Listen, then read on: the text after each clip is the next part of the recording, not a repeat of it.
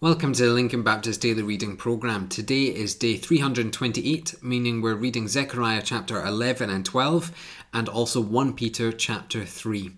Now, as we continue with the prophet Zechariah calling the people back to God through repentance, he is given several visions from God, each one pointing to the holiness of God and the wretched sin that the people must repent from. Today's passage makes for sobering reading. Zechariah points to Jesus in two ways. The sin of the people will not only lead them to judgment, but will lead to the cruel murder of Jesus, the Son of God.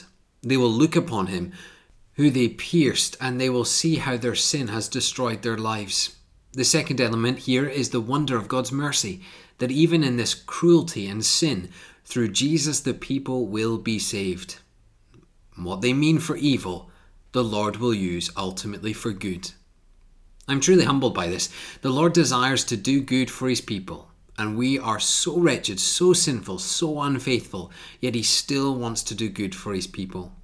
May the Lord truly work on our hearts, sanctifying us daily, for we want to be the saved people of Jesus, not the unfaithful, lost, and destroyed flock. As we go into our New Testament reading, 1 Peter 3 is our passage today. And Peter has just been writing about submission, specifically that humbled position to be subject to another. It's not a position of power or influence, rather one of humility. And you'll notice in today's passage in chapter 3 that the word likewise appears twice. First, in reference to wives, wives are to likewise, meaning like chapter 2, be subject and submissive before their husbands. There's an attitude of submission, an attitude of loving service. It promotes Christ in the household, who was submissive to the Heavenly Father and who gave his life for each one of us. This submission and attitude leads into submission in appearance. I love verse 4 that what is to shine through is the beauty and quiet spirit of Christ. It's not about outward looks, it is about the heart.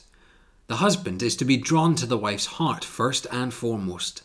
Now, this is massively countercultural. Our society says that submission is oppression, that to be humble in looks is to be oppressed. Both views are complete nonsense, for Jesus was submissive to the Father.